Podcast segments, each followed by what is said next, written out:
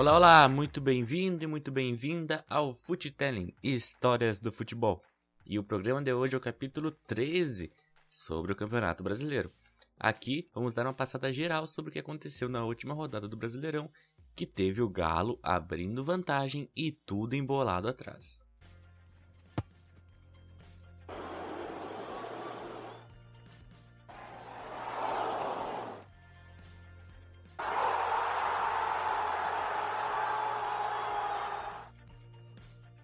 Foottelling Histórias do Futebol. Muito bem, antes de ir para a 13ª rodada que foi disputada no último final de semana, no dia 3 e no dia 4 de outubro, vamos falar sobre jogos da primeira rodada que foram adiados lá, porque os times estavam ainda disputando o campeonato estadual. Então teve Corinthians, Atlético Goianiense e Botafogo e Bahia pela primeira rodada. Vamos falar primeiro do Corinthians e Atlético Goianiense. A partida foi em Itaquera, mas os primeiros 45 minutos pareceu que o Atlético Goianiense estava jogando em casa. Os goianos tiveram mais posse de bola, 52%, e finalizaram mais, 9-4. Dificultaram a saída de bola do Corinthians e criaram também as principais chances claras de gol. A principal delas foi aos 26 minutos, quando o Nicolas recebeu dentro da área e, cara a cara com Cássio, chutou por cima. O Timão demonstrou muita dificuldade na criação e desperdiçou um bom contra-ataque aos 30 minutos. Eram 3 contra 2, mas Luan acabou dominando errado. No fim, Léo Natel ainda criou uma boa oportunidade em chute de fora da área, defendido por Jean. Para o segundo tempo, o Corinthians voltou melhor e conseguiu equilibrar a partida. Aos 9 minutos, Joe quase abriu o placar. Após bom cruzamento de Lucas Piton, ele chutou de primeira, mas parou no goleiro Jean. Léo Natel também levou perigo em jogadas pela direita. O Atlético respondeu aos 24 quando aproveitou o vacilo da marcação alvinegra e encontrou Nicolas livre pelo lado esquerdo. Ele cruzou para Chico, que dentro da área finalizou com força. A bola passou por Cássio, mas Danilo Avelar salvou em cima da linha. Depois, aos 31, novo susto para o Timão. Nicolas bateu falta no travessão. Bozelli, que entrou no lugar de Joe, criou 2 chances. Otero também passou perto em contra-ataque. Mas a noite era dos goleiros, não dos atacantes, e o confronto acabou em 0-0.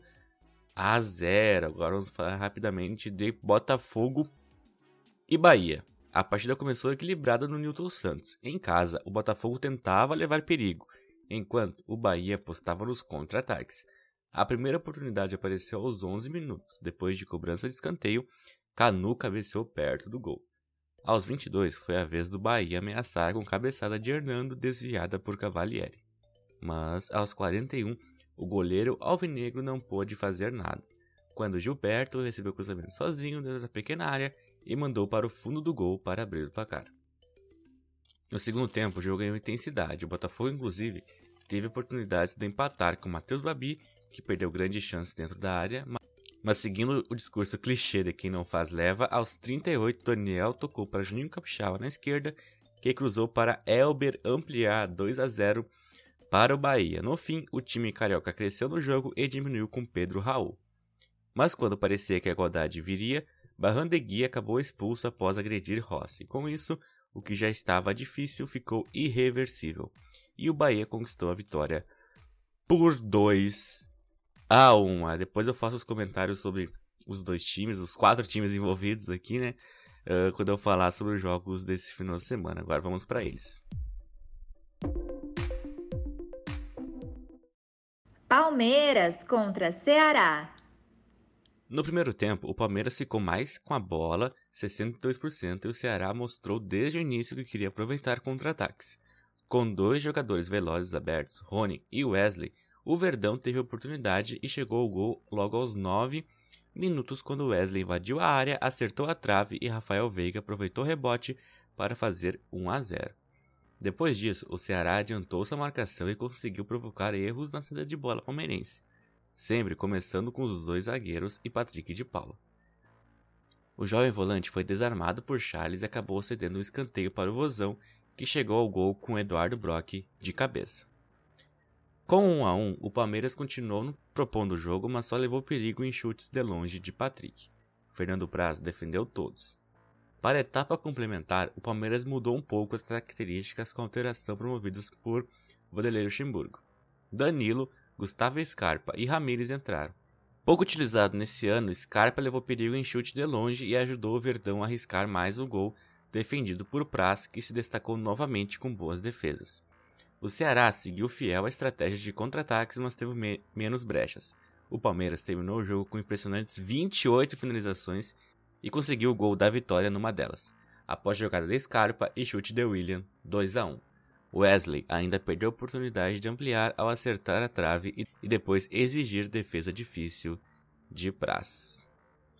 Muito bem, boa vitória aí do Palmeiras, 2-1 no Ceará, né? Fez o dever de casa, né? Agora o Palmeiras está em terceiro lugar com 22 pontos, né? Ele é o vice-líder no aproveitamento, já que o Inter tem um jogo a menos ali e tem os mesmos 22 pontos. Um destaque para o Palmeiras é que ele está invicto ainda, né? 12 rodadas, são 5 vitórias e 7 empates, né? Nos últimos 5 jogos foram 2 vitórias e 3 empates, né? O Palmeiras aí mantendo sua regularidade no Brasileirão, que é quase empatou esse jogo aí em 1-1, né? Mas foi lá o Willian e conseguiu fazer o gol e levar a vitória para o Palmeiras ali no Allianz Parque, né, fazendo dever de casa contra o Ceará, com o adversário mais do meio para baixo da tabela. O Ceará, né, que eu no programas anteriores eu até falei que podia sonhar, talvez, com uma Libertadores, agora já se acalmou ali na 13ª colocação com 14 pontos. Nos últimos 5 jogos foram 3 derrotas,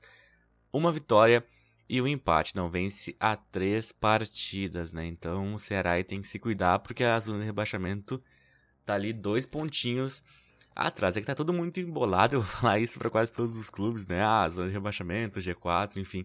O Palmeiras também tá 2 pontos de sair do G4 e 5 do líder Atlético Mineiro.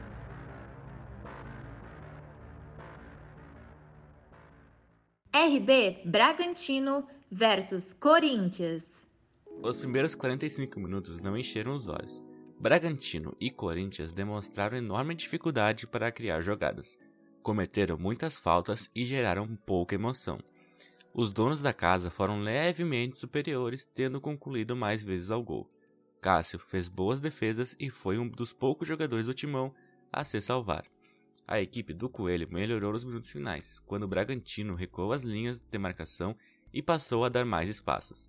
Léo Natel, com um chute de fora da área, foi quem teve a primeira oportunidade, somente aos 38 minutos.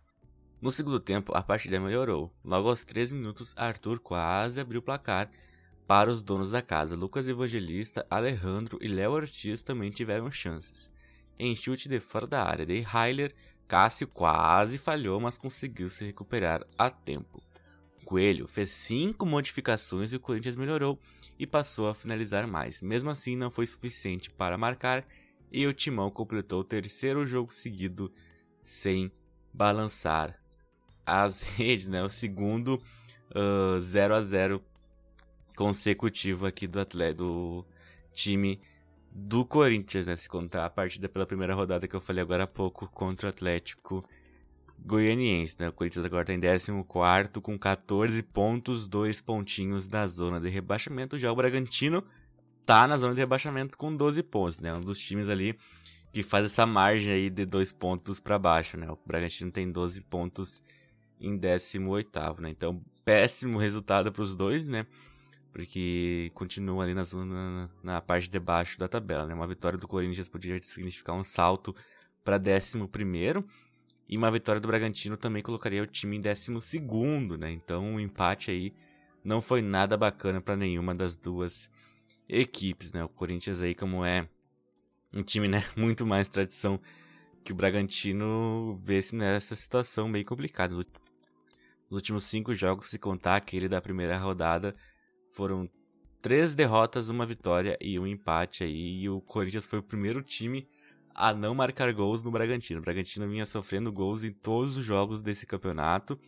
Pelo menos um golzinho ele tomava. Então, méritos pro Bragantino, que não tomou contra o Corinthians, mas demérito aí pro Corinthians, que não conseguiu marcar contra o Bragantino, não conseguiu nem criar, né, muitas oportunidades. Eu falei mais de oportunidades do Bragantino, né? Quem mereceu mais a vitória foi o time de Bragança Paulista. A próxima rodada o Corinthians enfrenta o Santos na quarta-feira às 7 horas. Já o Bragantino recebe o Inter na quinta, às 9. Vamos ver se os times conseguem alguma recuperação nesse Campeonato Brasileiro. Botafogo e Fluminense. O primeiro momento de maior emoção na partida foi aos 11 minutos, quando Renteria aproveitou uma sobra de bola na área e bateu cruzado, obrigando Muriel a fazer boa defesa. Segundos depois, Calu recebeu um passe em diagonal pela direita, bateu cruzado e por muito pouco não inaugurou o placar no Newton Santos. 10 minutos depois, foi a vez do Fluminense ter sua primeira chance na partida. Entretanto, a cada vez a mais famosa lei do ex se fez presente mesmo de uma forma incomum. Campeão brasileiro em 2012 pelo tricolor, o goleiro Diego Cavalieri demonstrou muito reflexo ao defender um forte cabeceio do zagueiro Matheus Ferraz após escanteio. Pouco tempo depois, em outra cobrança, Fred, outro remanescente daquele Fluminense bicampeão nacional, cabeceou no gol do antigo copeiro de clube que espalmou sobre a linha.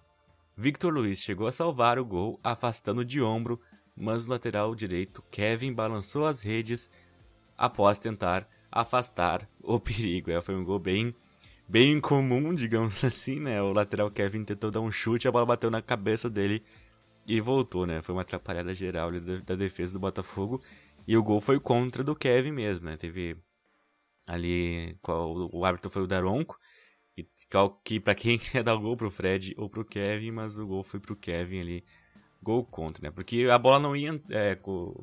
Quando tem esses desvios, né, a arbitragem, os comentaristas da arbitragem falam, essa bola estava em direção ao gol e teve desvio, então o gol é de quem chutou. Mas não ia ser gol, sabe? A bola já estava saindo e o Kevin chutou e voltou, então gol contra aí do Kevin. A segunda etapa se iniciou da mesma forma que a primeira, com o Botafogo no ataque, trocando bons passes, apesar de não ter criado nenhuma chance clara no gol nos primeiros minutos. Em busca do empate, o Botafogo criou sua primeira grande oportunidade no segundo tempo em uma cabeçada de Marcelo Benevenuto. O travessão, porém, evitou o empate. Vale lembrar que, ainda antes do Fluminense abrir o placar na primeira etapa, o Luan também teve uma finalização de cabeça esbarrada pela trave do goleiro Muriel. Minutos depois, após chance clara perdida por Pedro Raul, a blitz do Botafogo funcionou. Foster encheu o pé em cobrança de falta e, após desvio na barreira do Fluminense, a bola espirrou no pé de Caio Alexandre, que igualou o marcador para o time de Bruno Lazzaroni. Então, Fluminense 1 também para o Botafogo. Esse jogo foi domingo às 11 horas da manhã. Com esse resultado, o Botafogo continua na zona de rebaixamento, tá? Na vice-lanterna, tem uma vitória apenas, 9 empates e 3 derrotas aí para o time comandado agora pelo Bruno Lazzaroni. Já o Fluminense, né, que estava lá no G4, né, até deu uma... parecia que ia fincar a bandeira lá, nas últimas rodadas aí só tem decaído aí, não consegue se manter muito no topo, perde, ganha, agora empatou, então está em oitavo lugar com 18 pontos, ainda está a 2 pontos do G6, 3 pontos do G4, né? Tudo muito embolado nesse Campeonato Brasileiro ainda, mas os times têm que começar a se espertar, começar a ter bons resultados aí, essa vitória do Fluminense. O Fluminense estava melhor no jogo, mas o Odair, vi muitas críticas a ele nas redes sociais, inclusive, que recuou o time muito e o Botafogo cresceu, né? No segundo tempo foi muita pressão no Botafogo ali e o Fluminense parecia indefeso até que tomou o gol, né? Então... empate foi justo pela postura defensiva do Fluminense ali, então 1-1 no Nilton Santos, o Engenhão.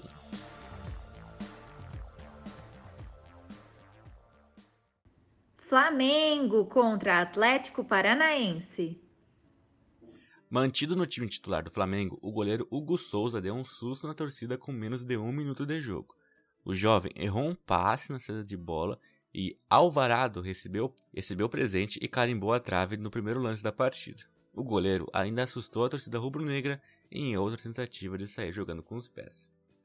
Aos 20 do primeiro tempo, Noga recebeu de Carlos Eduardo na área e o juiz marcou pênalti. Na revisão do VAR, o juiz Rodrigo Landoso Ferreira voltou atrás e marcou falta fora da área. Aos 10 do segundo tempo, Pedro dominou, brigou com a defesa e chutou para marcar. E aos 12, Bruno Henrique chutou, Léo Gomes cortou com a mão e o juiz marcou pênalti. Na cobrança, Bruno Henrique aumentou, 2-0. Aos 21, Kaiser mergulhou de cabeça e diminuiu. E aos 31, Everton Ribeiro chutou, a bola desviou na zaga e entrou dando números finais para a partida. Flamengo 3, um Atlético Paranaense. Esse confronto aí que foi bem marcante na última temporada, né? O Atlético eliminou o Flamengo na Copa do Brasil nos pênaltis ali, né? Depois conquistou a Copa do Brasil. O Flamengo conquistou o Brasileirão e a Libertadores. E os dois se enfrentaram na Supercopa do Brasil, né? Ali no jogo que foi em Brasília. E o Flamengo ganhou 3-0 lá, enfim. E os dois vão se enfrentar nas oitavas da Copa do Brasil de novo. Mas, pelo Brasileirão, a atual situação das duas equipes é o Flamengo em quarto lugar com 21 pontos. Agora parece que fincou bandeira, aquele momento... Lá no início do Brasileirão ficou para trás, aquela goleada contra o Del Valle também ficou para trás. Nos últimos 5 jogos são 3 vitórias, um empate e uma derrota. Quarto lugar com 21 pontos. Já o Atlético Paranaense também, naquele momento, teve um momento muito ruim, que perdeu várias seguidas, né? Inclusive demitiu o Dorival Júnior, e está em 12º com 14 pontos ainda. 2 pontos da zona de rebaixamento, mas com resultados bem melhores, né? O Atlético... Inclusive estava na zona, ficou algumas rodadas ali no Z4. E dá uma respirada aí em 12º com 14 pontos, mas também tem que começar a vencer mais partidas aí. Nas últimas 5 rodadas, 2 vitórias, 2 derrotas e um empate, né? Por isso que eu digo que o Atlético, no retrospecto recente geral, tá melhor aí com 14 pontos em 12º lugar. Seguindo... Coritiba versus São Paulo. Um gol de falta de Robson aos 5 minutos com a lei do res colocou o Coritiba em vantagem logo aos 5 minutos de jogo. A oportunidade do Coxa foi criada depois de vacilo de Juanfran na defesa. Desligado em campo, o São Paulo demorou a acordar para buscar o empate. O gol até saiu, aos 18 minutos após Luciano completar chute desviado de Pablo. O VAR, porém, confirmou o impedimento do camisa 9 na origem da jogada. Recuado, o Coritiba segurou as principais ações do tricolor. Sem criatividade, inclusive, o São Paulo só chegou com real perigo de novo aos 37, quando Luciano cruzou para Sarra desperdiçar chance ao concluir para fora. Na reta final do primeiro tempo, Luciano recebeu o cruzamento da direita e se atirou para finalizar, mas foi para fora. Já no segundo tempo, mesmo sem muita criatividade, o São Paulo foi para cima em busca do empate, mas teve muitas dificuldades. Aos 7 minutos, Daniel Alves bateu falta por cima do gol de Wilson, depois, aos 14, o gol de empate saiu, mas novamente foi anulado após revisão do VAR. Luciano estava impedido antes de Brenner completar para o gol. Quando teve a chance em mais uma cobrança de falta, Daniel Alves acertou a barreira e o juiz marcou mão de Hugo Moura. Pênalti. E aos 24, o Reinaldo bateu forte de pé na esquerda e, enfim, empatou. O Coxa até tentou se arriscar ao ataque, mas voltou a ficar recuado. Aos 27, Daniel Alves aproveitou a sobra e obrigou Wilson à grande defesa. Insistindo nas bolas alçadas na área, o São Paulo não conseguiu virar e o Coritiba, dependente dos contra-ataques, também não encaixou um que desse a vitória. Coritiba 1 também para o São Paulo. E o São Paulo, com esse resultado, saiu do G6, agora é o 7º colocado com 20 pontos, né? Começou a rodada na 3ª colocação, agora está em 7º, né? Perdeu 4 posições com esse empate, né? Como está tudo muito embolado, um tropeço, uma derrota, um empate aliado, né? Vitórias dos que vêm atrás deixa o time bem complicado na tabela, ali perdeu 4 posições, mas ainda está com a mesma pontuação do Santos, né? Que abre o G6 e um pontinho do Flamengo, que está no G4 ali e está a 7 pontos do líder, né? Então o São Paulo aí na briga pelo G4 ainda está bem, mas nas últimas 5 partidas pelo Brasileirão são 4 empates e uma vitória apenas aí do time comandado pelo Fernando Diniz, que foi eliminado da Copa Libertadores da América, né? Então São Paulo aí muito abalado com os resultados recentes no seu currículo. Já o Coritiba continua na zona de rebaixamento, né? Tem 12 pontos em 17º. Ele abre a zona maldita ali, a zona de classificação, de desclassificação para a Série B ali. Está empatado em pontos com o Bahia, Bragantino e Botafogo, todo mundo com 12 pontos ali, brigando para ver quem fica na zona de rebaixamento. Bahia e Sport. O Bahia ficou mais com a bola, trocou mais passes, mas o Sport levou mais perigo na primeira etapa da partida realizada em Pituaçu. Bem posicionado defensivamente, o Leão fechou espaços e buscou jogadas de contra-ataques com a velocidade de Marquinhos. Em uma dessas escapadas, Patrick sofreu um pênalti ao ser derrubado por Juninho Capixaba. Na cobrança, Hernani balançou as redes da meta defendida por Douglas Friedrich. Lento e pouco incisivo, o tricolor tentou articular por meio de jogadas laterais, mas não conseguiu superar a defesa pernambucana. Como o Bahia não conseguiu converter maior posse de bola em domínio concreto, Mano Menezes decidiu mudar o setor ofensivo. Cleison e Daniel entraram nas vagas dos apagados Marco Antônio e Eric Ramírez. Porém, o perfil do jogo continuou igual ao primeiro tempo, o que beneficiou o Sport, que ampliou o placar com o Marcão após cobrança de falta de Thiago Neves.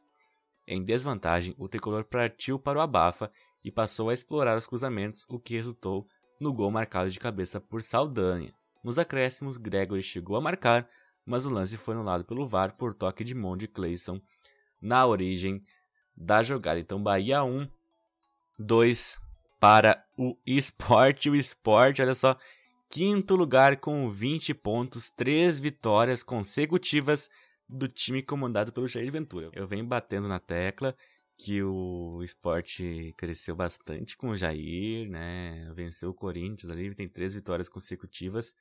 Quinto lugar, 20 pontos ali, 1 ponto do G4, né? Ok, tá empatado em pontos com o São Paulo, que tá em sétimo lugar, como eu falei antes, né? Mas tá ali no bolo da frente o time pernambucano, que começou muito mal, né? Começou na zona de rebaixamento, não vencia. Agora decolou com o Jair Ventura. Beneficiado também, né, por essa embolação no Campeonato Brasileiro, 3 vitórias consecutivas, o time dá um salto muito, muito grande. Então o Sport fazendo sua parte, se aproveitando do momento aí para se alavancar e está em quinto lugar com 20 pontos. Já o Bahia venceu, né, na última rodada, mas se contar rodada a rodada, né, se valer somente das últimas 5 rodadas, o Bahia tem 5 derrotas em 5 jogos, né? Ok que venceu o Botafogo, mas se contar, né, certinho nas rodadas, o Bahia tem 5 derrotas consecutivas. Mas se contar com aquele jogo das últimas 5 partidas, são 4 derrotas e 1 vitória, né? O Bahia não conseguiu o que o Sport conseguiu, que na troca de técnicos fazer levantar o time, né? O Bahia está em 16º com 12 pontos, a mesma pontuação de Curitiba, Bragantino e Botafogo, que estão na zona de rebaixamento. Fortaleza contra Atlético Goianiense. Zero emoção. Os primeiros 45 minutos foram muito movimentados, mas sem efetividade ou perigo real. Com bastante obediência tática, os times recuavam muito as linhas quando não estavam com a bola e pouco arriscavam no ataque. A melhor chance veio apenas aos 20 minutos em cabeçada de Paulão, defendida por Jean. O Atlético tentou infiltrar com Chico e Ferrarese sem sucesso. Aos 40 minutos, na bola parada, David finalizou e o goleiro do Dragão deu a sobra, mas a zaga goiana impediu que o Fortaleza abrisse o placar.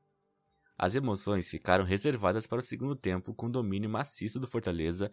Romarinho carimbou a trave aos 3 minutos. Aos 10, Davi finalizou e a bola parecia ter entrado se não fosse o desvio com a ponta dos dedos de Jean. O gol saiu aos 17 minutos. Após bate e rebate na área, Tinga estufou as redes, mas o VAR anulou o gol após toque de braço de Carlinhos. O tricolor investiu em substituições ofensivas. Wellington Paulista, Fraga Napoli e Oswaldo entraram, ao Atlético Goianiense restou se fechar na defesa. Com maior volume, faltou capricho na última bola do Leão. Nos acréscimos, Mateuzinho mandou uma bola rasteira, tirando tinta do gol de Felipe Alves, e no último minuto, o Wellington Paulista mandou um voleio por cima da meta de Jean. Apesar das tentativas, o placar permaneceu inalterado, aí, segundo 0-0 consecutivo do Atlético Goianiense. Os dois times também próximos na tabela, o Fortaleza é o décimo com 17 pontos, e o Atlético Goianiense o 11º com 15, né? Então, os dois times ali lado a lado na tabela. Nos últimos 5 jogos, o Fortaleza não perdeu.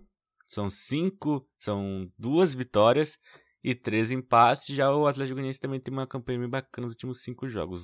duas vitórias, uma derrota e dois empates aí pro time goiano. Então os dois times aí até que estão bem, né? O Atlético Goianiense está 3 pontos da zona de rebaixamento, já o Fortaleza 5, né? E o Fortaleza está 3 pontos do G6, já o Atlético Goianiense está a 5, né? Então os times bem no meio da tabela, né? Que é o que se espera desses dois times, o Fortaleza e o Atlético Goianiense, talvez sonhando com uma vaguinha na Libertadores, vai saber, né? Como eu falei antes, o time engatando 3 vitórias como Sport já consegue entrar lá no G6, tem uma boa colocação no campeonato, né? Então os times têm essa esperança aí nesse Campeonato Brasileiro que tá bem embolado, bem maluco. Goiás e Santos. O jogo foi quente desde o começo. Logo aos 4 minutos, Keco recebeu bom lançamento na ponta direita e cruzou para Vinícius, que abriu o placar para o Goiás. O gol levou alguns minutos até ser confirmado corretamente após revisão de possível impedimento. Mesmo sem poder contar com alguns de seus principais jogadores, como Sanches machucado e Soteldo liberado para resolver problemas pessoais, o Santos partiu para cima e logo conseguiu o empate. Aos 13, Lucas Braga recebeu um carrinho de Davi Duarte na área e, após análise do VAR, o árbitro assinalou penalidade. Marinho converteu a cobrança e chegou a 8 gols no Brasileirão. A partida estava aberta e aos 27 a arbitragem teve mais um trabalho. Após cruzamento de Marinho, a bola pegou no braço de Sandro dentro da área. Porém, Marielson Alves Silva revisou a jogada do vídeo e não sinalizou um novo pênalti. Para deixar os santistas ainda mais irritados, no lance seguinte o VAR foi acionado novamente, após Arthur Gomes agredir de costas um adversário. Após rever a jogada, o árbitro expulsou o atacante do Peixe. Com tantas polêmicas, a partida na primeira etapa foi até os 55 minutos e 1-1 no placar. Mesmo com 1 a menos, o time de Cuca não se acovardou no segundo tempo e seguiu atacando o Goiás. O prêmio veio aos 9 minutos, quando Pará tentou o cruzamento, a bola desviou em Jefferson e matou o goleiro Tadeu. 2-1 para o Peixe, de virada. O que era bom ficou ainda melhor para os paulistas, 4 minutos depois, quando Davi Duarte recebeu o segundo amarelo e foi expulso. Com 10 contra 10, o jogo ficou franco, com as duas equipes tendo chances claras. Lucas Braga, dentro da área, perdeu a oportunidade de ampliar para o Santos, mas outro menino da Vila, Marcos Leonardo, não perdoou. Aos 31 minutos, ele aproveitou o cruzamento de Madison e mandou para as redes. Vitória garantida? Que nada! A lei do ex se fez presente com Victor Andrade, que diminuiu para os esmeraldinos aos 39 e chegou a empatar nos acréscimos. Porém, o VAR pegou impedimento no começo da jogada e garantiu a vitória do Santos. 3-2 para o Santos contra o Goiás fora de casa. O Santos agora é o sexto colocado com 20 pontos. Voltou a vencer no Campeonato Brasileiro depois de 3 empates consecutivos. Já o Goiás é o lanterna com 9 pontos, né? O Goiás teve aquela vitória contra o Inter e mesmo assim demitiu o técnico, né? Enfim, perdeu aí para o Santos, quase empatou, mas teve impedimento na jogada, né? O Santos, como eu vinha falado, eu já tinha criticado bastante o time do Santos, né? Mas agora tem que elogiar, porque ali com 1 a menos, fora de casa, foi lá e conseguiu a virada, conseguiu 3-1, né? Quase levou o empate, mas mesmo assim não reverteu aquelas críticas que eu falei de um time ser muito vacilão, não conseguir segurar o resultado. Nesse jogo aí, mesmo com 1 a menos, garantiu os 3 pontos e tá no G6 ali, 20 pontos, tá junto com o Sport e o São Paulo com essa pontuação.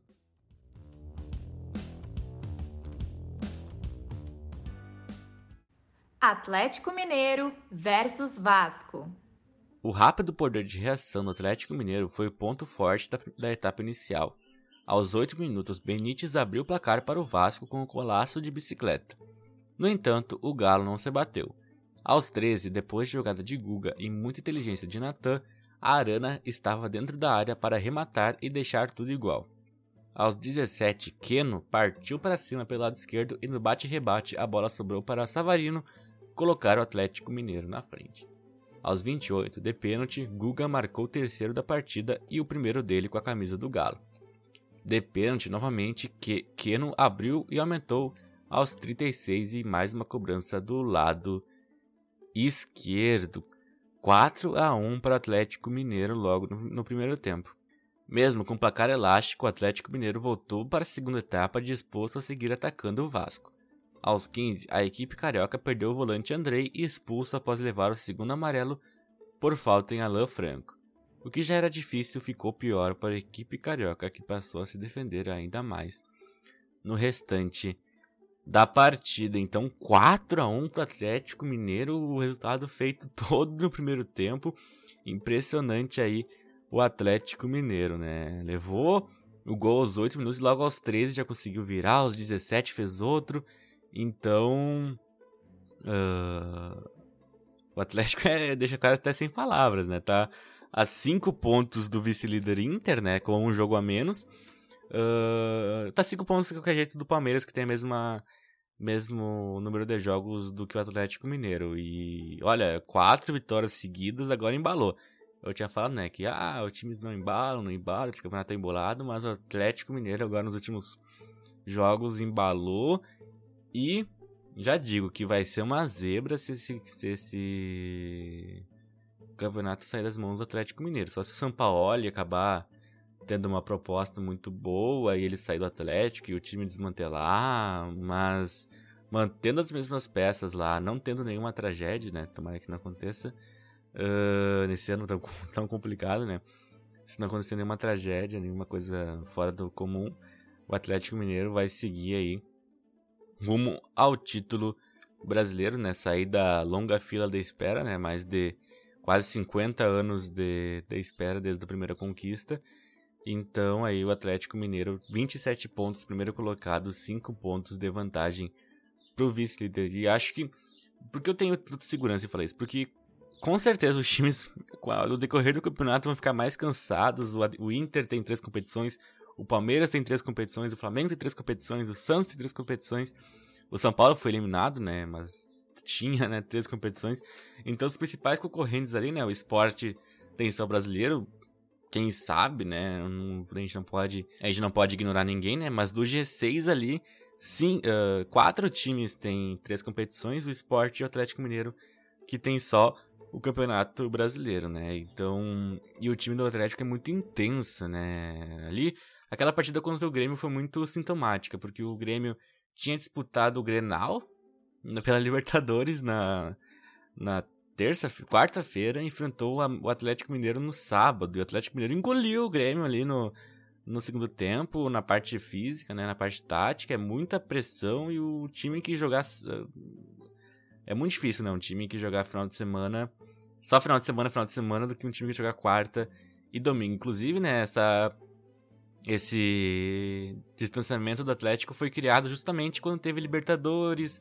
E ele folgou, né? Antes, quando tava quarto e domingo, no Campeonato Brasileiro só, né? Quem tava líder era o Inter ali, o Palmeiras, o Atlético não tinha deslanchado. Agora, como esses times, o Inter, o Palmeiras e o Flamengo, tiveram Libertadores, o Atlético Mineiro não, o Atlético Mineiro aproveitou o momento e abriu vantagem aí no Campeonato Brasileiro. Tá certo eles, né? Tem que aproveitar aí o que se apresenta pro Atlético. Já o Vasco, nono lugar, com 18 pontos. Olha aí, foi como o São Paulo, né? Perdeu muitas posições, começou a rodada em quinto e depois dessa derrota aí tá em nono lugar com 18 pontos, não vence há 3 partidas com 2 derrotas e 1 empate, né? O Vasco, que começou muito bem, empacou ali, né? Agora tá em nono lugar com 18 pontos. Mas fechando os jogos aqui, puxa aí, Esther. E a classificação do campeonato é a seguinte. Muito bem, o Atlético Mineiro é o primeiro com 27 pontos, o segundo é o Inter com 22. Quem tem 22 também é o Palmeiras em terceiro lugar. O Flamengo fecha o G4 com 21 pontos. Quem tem 20 em quinto é o Sport. Depois vem o Santos com 20 também em sexto. E quem tem 20 também é o São Paulo ali em sétimo. O Fluminense é o oitavo com 18, que em 18 também é o Vasco em nono. O décimo é o Fortaleza com 17, o Atlético Goianiense é o 11º com 15, e fechando a zona da Sul-Americana, Atlético Paranaense 12º, 14 pontos. O Ceará 13º, 14, quem tem 14 também é o Corinthians em 14º e o Grêmio em 15º. O Bahia é o 16º com 12 e na zona de rebaixamento, Coritiba 12, Bragantino 12, Botafogo 12 e o Goiás